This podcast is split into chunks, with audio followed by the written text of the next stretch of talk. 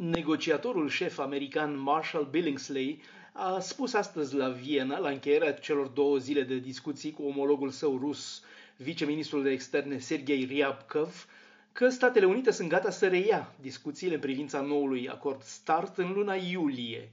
Deocamdată tot ce s-a stabilit la aceste două zile de negocieri a fost că până la următoarea sesiune discuțiile vor fi continuate informal de niște grupuri de lucru ad hoc.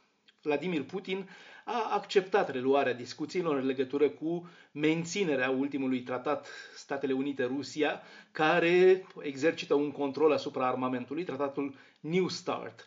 E vorba de controlul reciproc asupra rachetelor nucleare cu rază lungă de acțiune, iar negocierile între cele două echipe de diplomați au avut loc la Viena. Putin dorește prelungirea tratatului START, însă Donald Trump pune ca o condiție ca tratatul să includă și China, ceea ce Pechinul refuză. China nici măcar nu a trimis o echipă la Viena, deși a fost invitată insistent. Washingtonul a condamnat azi acest no-show al Chinei.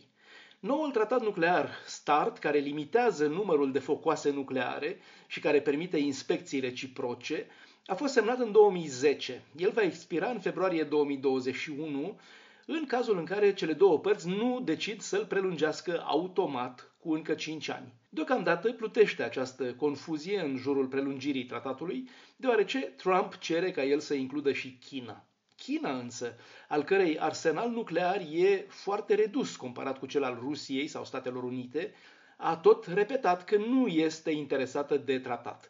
Iar asta deja înainte de tensiunile actuale legate de coronavirus, care sunt pe cale de a duce la un nou război rece cu Washingtonul și cu Uniunea Europeană.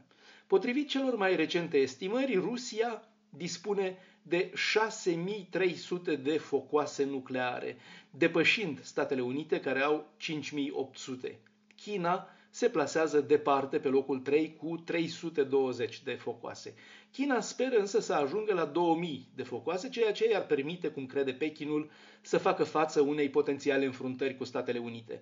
Moscova nu se opune cooptării Chinei în acord, știind că Pechinul nu are nicio intenție să o facă, dar a anunțat că ar dori atunci să le extindă și să includă în negocieri și Franța și Marea Britanie. Donald Trump a amenințat de câteva ori că e gata să retragă Statele Unite din acest tratat START.